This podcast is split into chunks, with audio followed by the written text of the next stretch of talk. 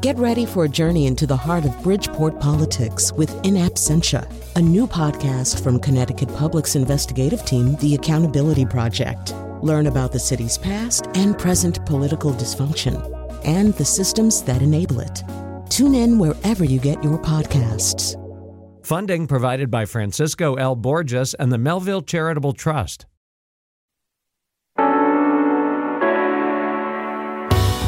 This is Where We Live on Connecticut Public Radio. I'm Lucy Nalpathumcheril, broadcasting remotely. T G I F, we're taking a break from the news and serious conversations we have on the daily to remind you it's summertime. I don't know about you, but there's no other place I'd rather be than New England to enjoy summer, which never lasts long enough. Coming up, we hear from Bill Noble, a lifelong gardener and author of Spirit of Place. Have you been working to make your backyard a special oasis during these stressful times? We'll hear from Noble on how we can all create a special place where we live. One of the things I love to do when I travel is visit botanical gardens. There are some great ones in our region. My next guest has written the book, The Garden Tourist New England, which guides readers to destination gardens and nurseries around our region. Her name is Jana Milbocker. She's a garden designer. Jana, welcome to our show. Thank you, Lucy. It's great to be here today. And before we talk about your book, which has given me a lot of great ideas for road trips, Jana, I wanted to ask you, as someone who's been gardening for a long time, we know uh, many people have been sheltering in place over the last few months. It's a great time to start gardening. By mid-July, is it too late, or can people start a project? Uh, what would you recommend? Uh, I think you still can start a project. Um It is, uh, it's a little too hot right now to be planting large trees or shrubs, but you can definitely be adding an annuals and perennials to your garden. And uh, it's a great time to start some container gardening if you haven't done that already. When we think about container gardens, I think of uh, planting annuals, but when we think about maybe the vegetable garden, are there any vegetables that we could be planting now that we can still enjoy by October, Jana? Um, well, it um, it is a it's a little late for a lot of vegetables. Although, if you are able to find some larger um, plants of, say, tomatoes, uh, you could certainly put those in containers right now, or peppers. And um, you can also start seeds for things like lettuce to get a second crop um, early uh, in the fall. Uh, and herbs are great uh, to, to have in the container any time of year. And um, they do well in hot weather. So that's something that you could definitely add, your basils, um, tarragons, chives, uh, parsleys, all the different herbs that are out there. When we think about flowers for containers, uh, what do you recommend people can pick up and start, Jana? Uh, well, for flowers, um, whatever annuals are still available in the nurseries um, would be great to put in containers. But you can also um, think about having perennials in your pots and shrubs like hydrangeas and roses that really give you a long season of bloom, and they do very well in containers. You just want to make sure that you get a nice size pot, at least twenty-four inches in diameter, and add some additional soil when you uh, when you plant the shrub. But um, most roses and hydrangeas will really continue to bloom uh, for the rest of the summer right now. What about patios? Uh, when we think about container gardening, um, having uh, beautiful containers around your patio, but even are there berries or uh, oh, fruit yeah. trees oh, that yeah. work good in patio pots? Sure, sure. In fact, that's really been a focus um, for the hybridizers in the last few years, is to develop more plants that do well in containers uh, because many people do um, Uh, have uh, patio gardens um, in their apartment complexes or at their condos, um, or um, even in a in a home garden. So there have been new varieties of fruiting shrubs developed, uh, strawberries, blueberries, raspberries, and blackberries that are meant to be very compact. Um, They're also, uh, they're also, the raspberries and blackberries are also thornless, and they're meant to be grown in pots. And uh, also new varieties of um, miniature trees have been developed, um, peaches, uh, pears, and other fruit trees that do very well in a container on the patio. So that's been a really nice trend um, in hybridizing, to um, develop these different varieties and have them available for the home gardener. Mm. You're hearing Jana Milbocker on the phone with us here on Where We Live. She's a garden designer and author of the book, The Garden Tourist New England, a guide to one hundred forty outstanding gardens and nurseries. Jana's going to tell, tell us some of those locations in just a few minutes. Uh, Judy wrote on Facebook, Jana, that her backyard is a blank canvas. So for someone, again, oh. who's been gardening for a long time, if someone is beginning, what are some plants that you'd recommend to start? Well, um, you know, most gardeners tend to start with flowers, um, annuals and perennials, because they want the instant color. But if you do have a, truly a blank canvas, you really want to think about trees and shrubs that will give the garden structure throughout the year. So um, those are some of the things that you, you should really try to investigate first and to put in first, because they will form the framework. And then you can add the perennials and the annuals later on. And it's it's always a good idea to have a nice mix of um, evergreen shrubs as well as deciduous trees and shrubs, because uh, here in New England, we will look at a quote-unquote winter garden uh, for um, a good six months of the year, from November until April or May, when the, um, the leaves of deciduous trees and shrubs leaf out again. So it's really a nice idea to have a balance of the two. Um, I also love uh, flowering trees, so uh, because they really, um, you know, they have the, the beautiful flowers that we are all hungry for in the early spring. So things like um, crab apples, um, uh, many of the cherries and other ornamentals are really great to include in the garden when you're starting. I see a lot of people with dogwoods, but I was uh, in, I was introduced to the fringe tree by our local conservation district, and that's a really lovely uh, smaller ornamental tree to have in your in your garden, Jana. It is, yes. And the dogwoods are spectacular as well, because many of them will bloom before they leaf out. So you just have this glorious show of white or pink blooms very early in the season. Um Also things like red buds, um, which also bloom before they leaf out, uh, and they typically will have purple or white blooms um, that go along their branches. So th- those are some of the trees that are really favorites for spring color. I wanted to uh, jump into your book, because we're talking about trees and shrubs. Uh, your book is divided uh, by states uh, throughout yeah. New England, six chapters. I'm jumping, of course, to Connecticut, because uh, that's where we are. And sure. uh, a great place to visit, a nursery for trees and shrubs, is Broken Arrow in Hamden, Connecticut. Can you tell us about why you wanted to profile them? Well, a Broken Arrow is really known among gardeners um, as a, a nursery that introduces rare and unusual plants. And so plant, so people that are particularly collect plants and want uh, the most unusual um, varieties that are available will really flock to Broken Arrow. Um, Broken Arrow also will visit other public gardens uh, for specialty plant sales. So even if you cannot visit them in person, oftentimes you'll see them at a public garden. Um, for instance, they they um, do, I think, even come up to Massachusetts um, or and other states. Um, so that's a wonderful nursery. Um, another nursery in Connecticut that does um, a lot of interesting plants is O'Brien Nurserymen in Granby. Uh, they're really well known for their shade perennials. Um, in fact, they have about sixteen hundred different hostas available for sale, and also dwarf conifers and Japanese maples. So um, that's a great place to visit if you're a plant collector, or if you are do have a large shade garden.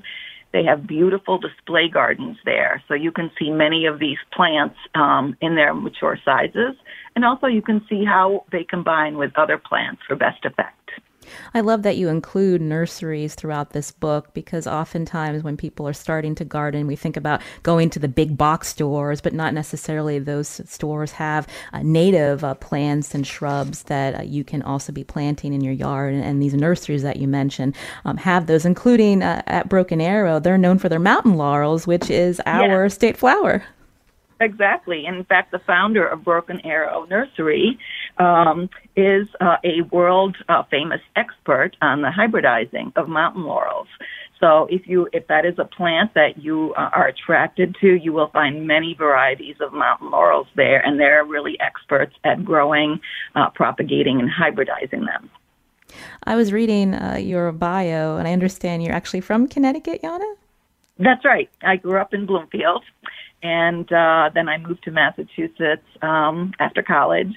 So I'm quite familiar um, with uh, with Connecticut, and um, in fact, I, I really began to get interested in gardening, I think, uh, because of um, my neighbors, mm-hmm. um, the, um, Donna and Mike Fuss, who lived across the street, and they were um, big rose gardeners. And in fact, um, Donna became the consulting rosarian to Elizabeth Park Rose Garden, which is one of my favorite places to visit in Connecticut. I was going to put you on the spot and ask you what your favorite garden is in Connecticut. Is it Elizabeth Park, or do you have another? Uh, well, I have several, actually, and um, there are several that I can recommend um, that would be great to visit this time of year right now in July. Um, you know, gardens, uh, some gardens are really focused on different times of the year. Some are definitely spring gardens because of the type of plants that they have, whereas others um, really come into their own in mid to late summer. So uh, Elizabeth Park is one of the places um, that uh, is great to visit um, in the summer. Really, uh, the roses come into bloom in June, and they will continue through October. And it's um, it's actually America's oldest public rose garden, and they have over fifteen thousand rose bushes. So it's really um, a delightful place to visit. So that's uh, one of my favorites. Um, and then there are others, uh, for instance, Roseland Cottage, which is in Woodstock, Connecticut. Uh, this is a very formal Victorian parterre garden uh, designed in the late eighteen hundreds. And it's got beds, about twenty-one beds, um, that are surrounded with boxwood and planted with colorful annuals uh, and perennials and roses as well. So that's a, that's a garden that's very different in style. Another place uh, that I love to visit is Wickham Park mm-hmm. in Manchester. Have you been there? I have. Tell our listeners about Wickham. It's a really interesting place. Yeah, it is, because what they've done there is they have developed um, several themed gardens, and you almost feel like you're traveling around the world, because you there is a very large eight-acre oriental garden um, with a Chinese tea house and ponds that are filled with lotus, which is blooming actually right now. So that's a great time to um, see it. Um, they have an English garden, a Scottish garden, an Irish garden. And one of their newest gardens is called a sensory garden. And that's really designed to um, to uh, experience the garden with all of your senses, with the sense of touch, with the sense of hearing, smell, taste, and sight. So that is a very contemporary garden, very uh, interesting and beautiful in style. Mm. So uh, Wickham Park is a great place to visit as well. We're going to keep hearing recommendations from Jana Milbocker, again, a garden designer and author of The Garden Tourist, New England. Uh, before we head to break, I did want to ask you, because you're a longtime gardener, uh, Jana, again, for people um, who are new to gardening, in the month of July, what are some garden tasks that people should be uh, doing uh, to keep the flowers uh, going throughout uh, August? Sure. Um, well, this is uh, several things that I do in the garden right now. One is I will prune um, shrubs that have bloomed in June, um, because te- typically flowering shrubs uh, should be pruned right after they flower. So uh, shrubs like Weigela or viburnums that, um, that bloomed last month can be pruned now to um, shape them or to contain their size. Uh, you should also be deadheading your annuals and perennials. That means removing the spent blooms, and, and that will encourage them to keep blooming through the summer. Uh, even perennials that typically will have a main time of bloom, say in June, if you do cut them back, you can get a second time of bloom later in the summer. Of course, weeding and watering are something that you need to continue to do all summer long.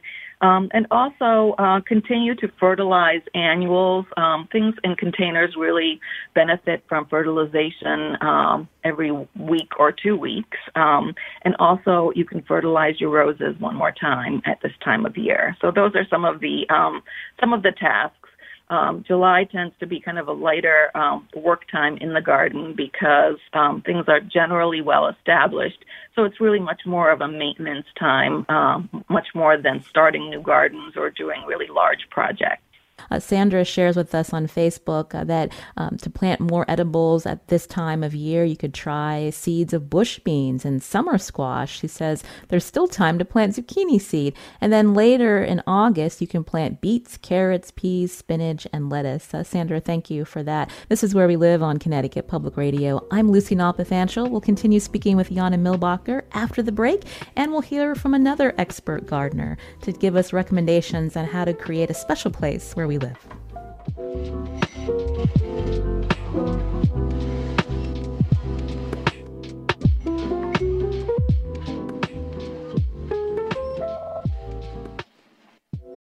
Support for this podcast comes from Hartford Healthcare. Elevating Health is funded by Hartford Healthcare. ECMO is a leading-edge, life-saving treatment for patients with cardiac or respiratory failure. Doctor Jason Gluck, director of the Mechanical Circulatory Support Program and Emergency Cardiac Care at Hartford Hospital, explains what it is. So ECMO stands for extracorporeal membrane oxygenation, outside the body oxygenation of blood. It's a life support technique that's used by highly sophisticated medical systems for patients with severe heart or lung failure. The technique involves removing blood from the body, oxygenating it, and then returning it back. ECMO procedures happen in the I C U, but not all hospitals are equipped with the necessary technology and staff. Doctor Gluck describes Hartford Hospital's ECMO Go team.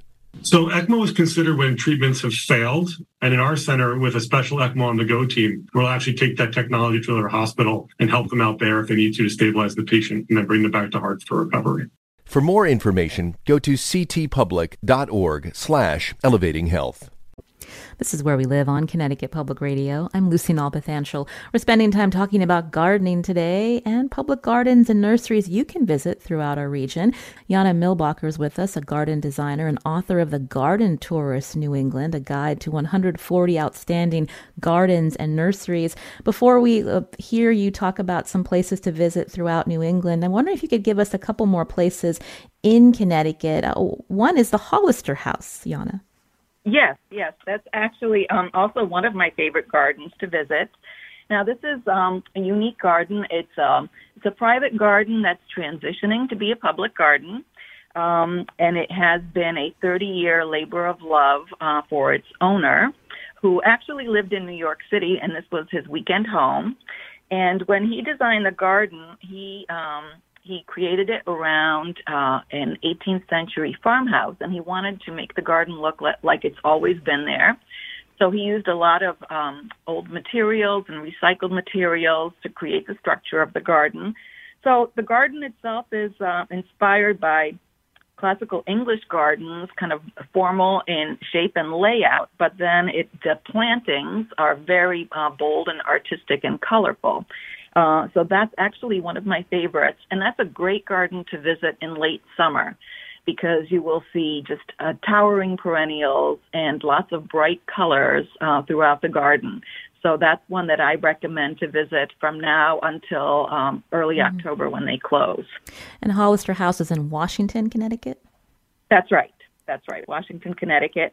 And I believe it's open on Wednesday afternoons, Fridays, and Saturdays. But do check the website always, um, especially this year when some of the hours may be slightly different than mm-hmm. um, other years. This book, The Garden Tourist, New England, is actually your second book where you uh, guide readers to outstanding gardens and nurseries. What made you want to uh, do this project and write your, your previous book? Is it because you've always just enjoyed looking at other gardens, Jana? Uh, yes, I actually began um, visiting gardens right when I began gardening, which was about thirty years ago. Um, I found that by visiting uh, public gardens and nurseries, I could learn a lot about which plants uh, were appropriate for our part of the country, uh, which plants looked well together, you know, great companion plantings. Um, also, I was able to get design ideas for my own garden and learn a lot, a lot about just um, cultivation techniques. So it's really been inspiring and educational for me. And I think especially if you're a new gardener, um, you will learn a lot by visiting uh, public gardens and nurseries. Um, and the nurseries that I mention in my book are ones that generally uh, will specialize in a type of plant or will have really interesting display gardens. Um, and those are those are great because you will see the plant in the pot, but then you will see it um, in its mature form, and oftentimes uh, it changes a lot during its um, growth periods, um, so that um, it's great to see it in a mature form as well. Mm. I was thinking that when people visit White Flower Farm, it's a good place to get ideas as well, uh, Jana. Oh, yes. Yes, it is. Uh, they have wonderful um, shade gardens that are just a tapestry of different plants with different foliage color and texture. And then one of the newest display gardens there is a two hundred eighty foot long perennial border uh, that's done in sort of the classic English style. And in fact, it was uh, designed by the head gardener of Great Dixter in England. And that is just a fantastic, um, fantastic uh, border to see. Uh, it does have both shrubs and perennials and annuals. And uh, you really do feel like you're walking through a garden in England when you visit that garden. Mm. Janet's calling from Stamford. Janet, you're on the show. Um, fantastic uh, border to see. Janet, can you hear me? Perennials and annuals. And looks like Janet's having trouble uh, hearing us, uh, Jana. We'll try her in just okay. a little bit. But let me bring in another expert gardener into our conversation. Uh, on Zoom right now is Bill Noble. He's, he's written the book Spirit of Place, The Making of a New England Garden. Bill, welcome to our show. Good morning, Lucy. So we were just talking about Hollister House. I understand that you have a connection uh, to Hollister House.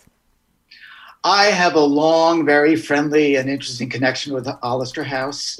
Um, I first saw uh, George Shulkov's garden in nineteen ninety-three, I believe it was. And then I would return when he would open it for the Garden Conservancy's open days.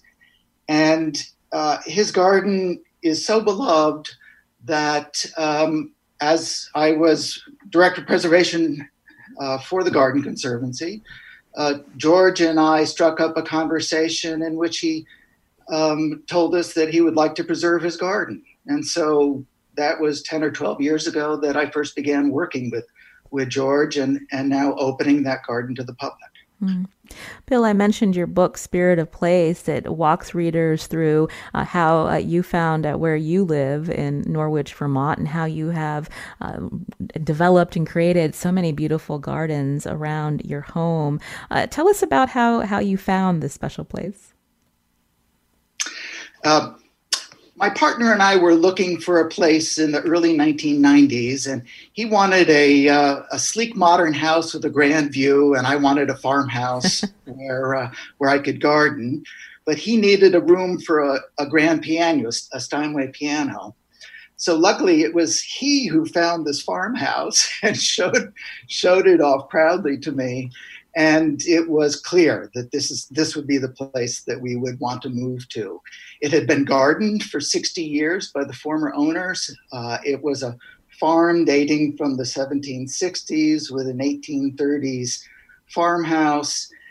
It was it was not in great condition, um, but it wasn't a fixer-upper. So it was something that we could that we could take on. Mm.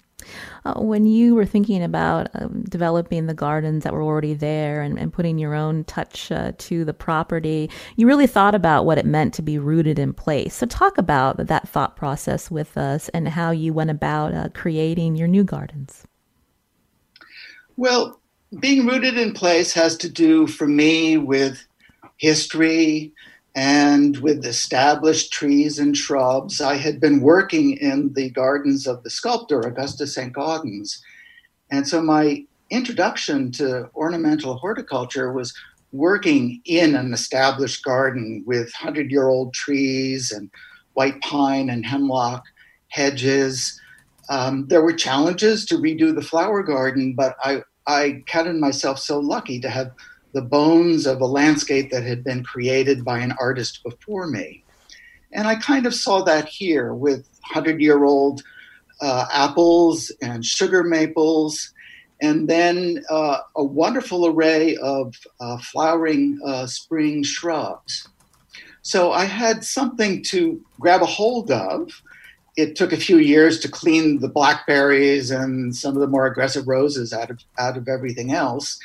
And as I was doing that, um, I was trying to understand uh, where I was. And one of the things that um, struck me was that in doing all that cleaning up, um, all that bird life that I had been noticing uh, disappeared. Mm. So that that made a strong impression on me, that if I was going to garden here, it wasn't going to be just for myself, but I was going to th- think about ways of reattracting the birds and the wildlife close to the house. I love that, because we think about what a manicured lawn looks like, but it's also important to remember about all the pollinators uh, that need the connection uh, to the land uh, to do other important work. And so finding a place uh, to let that be natural and not be uh, so perfect in one sense, Bill. Yeah, we, we have lawns here.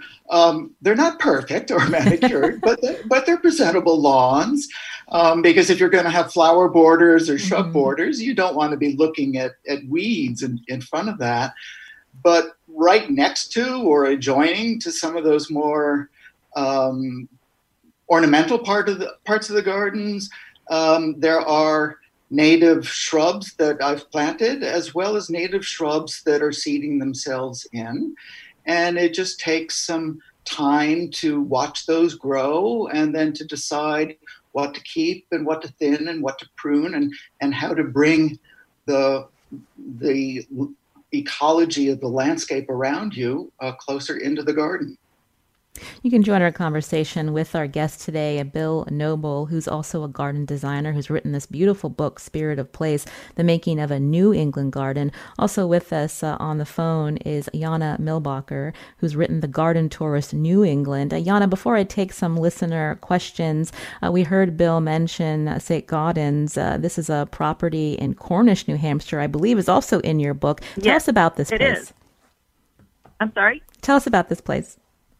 Oh, well, it's, um, it is the sculptor's garden, and um, one of the things that I really enjoyed enjoyed seeing is how he created different garden rooms um, and meticulously placed his sculptures in those uh, spaces so that it really um, it really showed off the sculptures to, be, to best effect. Um, he, in fact, um, as a sculptor, he was very much concerned about how about how his sculptures were placed in the landscape, no matter where they were exhibited, not just in his own garden.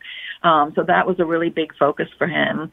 Um, and uh, there are beautiful, um, beautiful uh, flower gardens there. One of the things that I really remember that um, that struck me were the incredible hollyhocks that surround his studio building. Uh, that's a really old-fashioned plant that you don't see in too many gardens right now, but um, it's very romantic-looking, and um, I just loved the way that it looked surrounding his rustic uh, studio building. And again, that's in Cornish, New Hampshire. You can learn more about that place as well as other uh, really interesting gardens to check out around our region uh, by reading Jana Milbocker's book, The Garden Tourist, New England. I want to take some calls now from listeners. Uh, Edwin's calling from West Haven. Edwin, you're on the show. Hey, thanks so much for taking my call. I got to say, you guys, this is a great uh, way to wake up. And, oh, good. Um, it's very interesting. I had a question for you. So this is my second year in Connecticut, and I have a raised bed garden. And it seems to be, I thought they were cute at first, but these little yellow bugs, and I come to find out they're cucumber beetles. I'm trying to figure out a a way to maintain and naturally try to take care of these guys without using chemicals in my cucumbers and amongst my zucchinis. Edwin, great question. I remember one year, cuc beetles took over my my, my poor cucumbers. Uh, I wanted to ask you, Bill Noble, because you also have a vegetable garden uh, where you live. Uh, what's some advice for Edwin?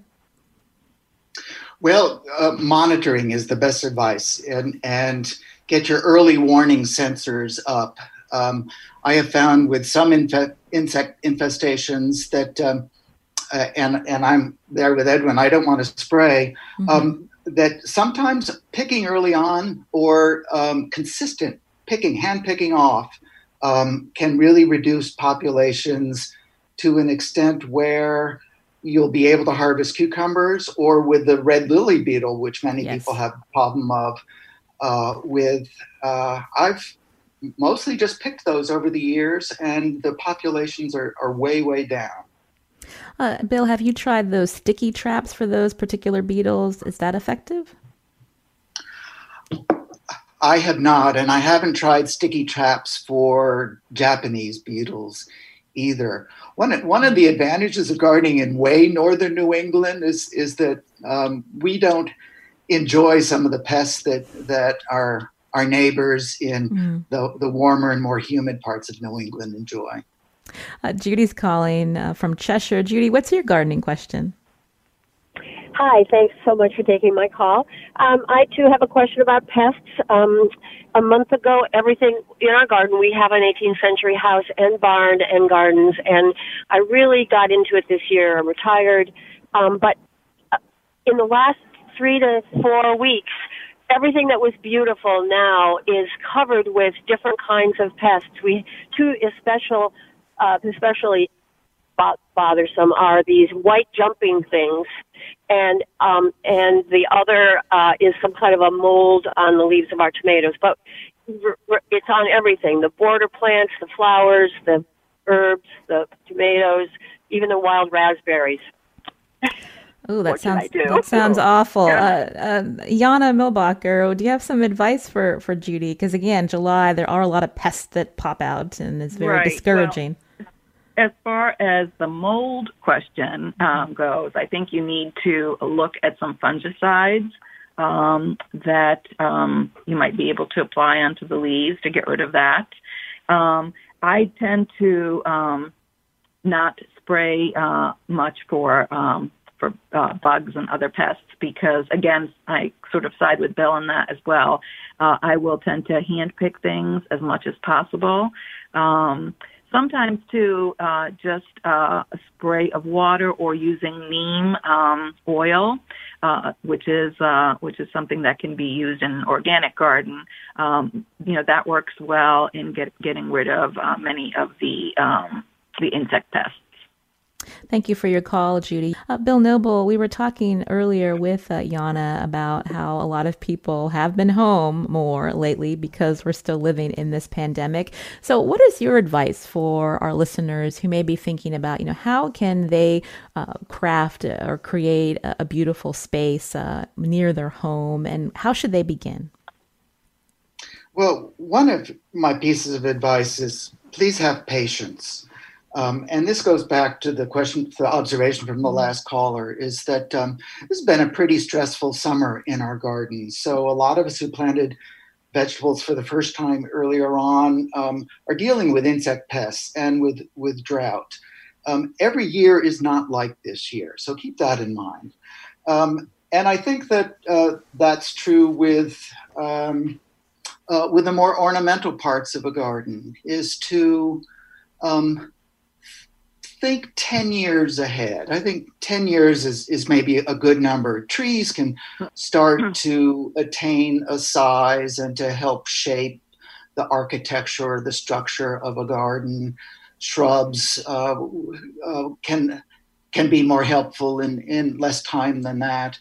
But to really uh, take the time and understand where you are and have a plan. It doesn't need to be a drawing, but think things through. Um, a lot of us need to think through the development of a garden because our budgets don't allow us to do everything in one year. We've got to stage things, stage things in. And that's part of the joy of gardening for me, is um, looking towards the next year and the future, and then also being able to readjust your plans as you as you go forward. I think of gardening, there's a lot of trial and error too, Bill. When I look at your property, again, in this beautiful book, Spirit of Place, how long have you lived here now and have had the time to develop uh, these gardens that you have? Next year will be our thirtieth year here. The first uh, four or five years was really cleaning up and some modest stabs at uh, expansion or or redigging, uh, redigging some of the beds that had weeded over here and replanting them. Um, but it was around nineteen ninety-six when I planted some of the what are now larger trees and shrubs and, and hedges. So twenty-five, twenty-five years ago, this, the garden take, started taking shape. And it was maybe ten years after that that it showed that it had shape. And then shortly after that, um, Martha Stewart Living did a uh, story about the garden, and the storyline was that it was the garden of a weekend gardener, um, which is kind of true, because I was uh, traveling for the Garden Conservancy or working for the Garden Conservancy in the Hudson Valley. So mm-hmm. it was really a, a part-time endeavor. It's a little bit more full-time now, but it it, it came about um, on weekends and, and mornings. Uh, Jana, again, you've been gardening for some time. Uh, I'm just curious yeah. if you could talk a little bit through uh, some of your process when you develop uh, your gardens.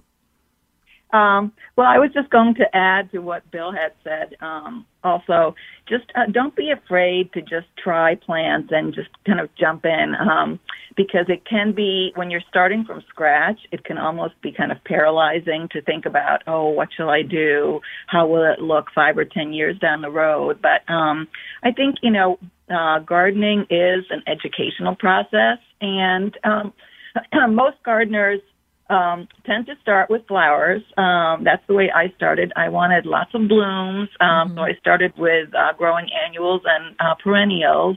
And then eventually, as I learned more about gardening, I started to get more interested in the, the shrubs and the trees and uh, foliage plants. Um, so I guess I, I would just say, uh, don't be afraid to dive in and experiment. Um, plants also are a lot more resilient than you think. Um, many people think of themselves as black thumbs, but um, plants in general, they want to survive, and oftentimes they will surprise you with um, uh, how uh, how well they do. Um, oftentimes they will seed themselves in parts of your garden that you did not anticipate uh, because they find that location more favorable. Um, so I, I guess I would say give it a try. Um, experiment with different plants and, and enjoy the process. Jeff's calling from Newtown. Jeff, what's your question? Yes, I got um, two related questions. First of all, uh, we moved into a, a house about a year ago, and things are coming up, and I've got no idea what they are.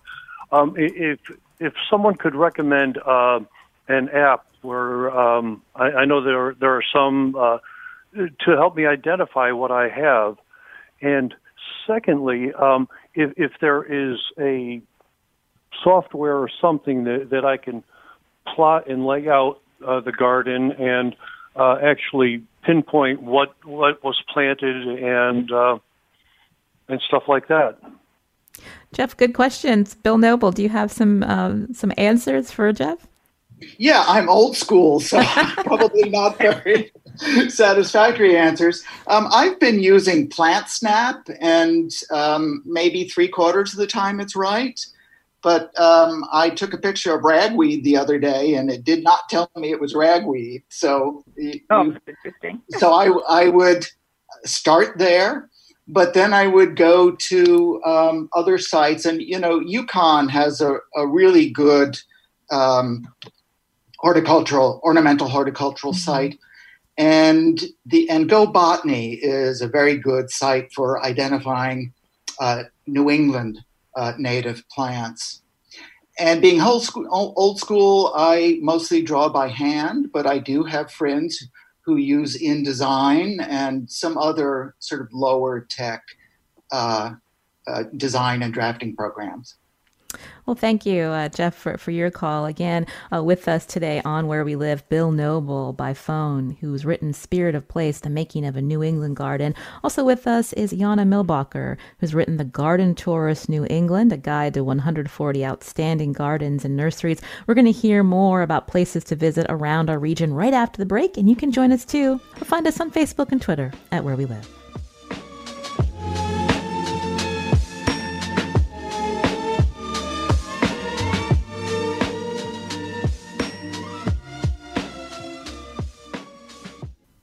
This is Where We Live on Connecticut Public Radio. I'm Lucy Nalpathumcheril. Now today we're, we've been focusing on the garden. We have two expert gardeners on the show today, Jana Milbocker, a garden designer and author of The Garden Tourist New England, and Bill Noble, also a garden designer who's written Spirit of Place, The Making of a New England Garden. You can join us on Facebook and Twitter at Where We Live. Uh, Sally's calling in from South Glastonbury. Sally, you're on the show. Yes, um, good morning. I didn't know whether you had Um, met uh, to your listeners uh, that the Garden Conservancy, um, usually, although the schedule has changed this year, offers open gardens. Uh, people open their gardens for a certain uh, day, and tickets can be purchased uh, online uh, ahead of time or at the garden. I'm noticing that many of them that were scheduled for July and August have been canceled this year. Um, and I don't know, I haven't had a chance to look what, what is going to be happening in September. But these are gardens that, uh, these are private gardens, and many of them, not all of them. Um, and they are um, absolutely spectacular. We've really enjoyed doing it in the past. Sally, before we let you go, you mentioned people can go online. Is, what is the website to learn more about these open gardens? It is garden conservancy dot org. Perfect. Thank you, Sally, uh, for that reminder. Uh, Elise is calling in from Westchester. Elise, what's your question? Um, yes, good morning. I live in Harrison. I have some caladium bulbs, and I'm wondering if it's too late and if uh, soaking them ahead of time will speed them along. Caladium bulbs. Uh, Bill Noble, uh, advice for Elise? I think uh, having some moisture in the bulbs is a good idea. And if this summer stays as hot as it's been so far, you'll have months of enjoyment out of them. Barbara's calling from Wallingford. Barbara, what's your question? Hi, I'm um, interested to see what either of your guests think of comfrey, C O M F R E Y. Uh, it, I have, I have quite a quite a bit of it, and it's supposed to be uh, an enricher and also a pollinator, a garden enricher. You can make comfrey tea and use it as a natural fertilizer, and I was wondering if they knew anything about it. Uh, yeah, I've never grown comfrey myself, so I really can't comment on that one. Uh, Bill Noble? And I haven't introduced it into my garden. Um, I, I farmed once where there was a big patch of it. If if you do want to grow comfrey, my advice is to uh, grow it in a dedicated place and not with anything else that you uh, care about, because it, it's uh, it's a very robust, uh, very robust aggressive perennial, mm. but with all these other, other uses. Uh, Bill is based in Vermont. Uh, Jana, do you have some recommendations of places to visit in Vermont, public gardens or even nurseries?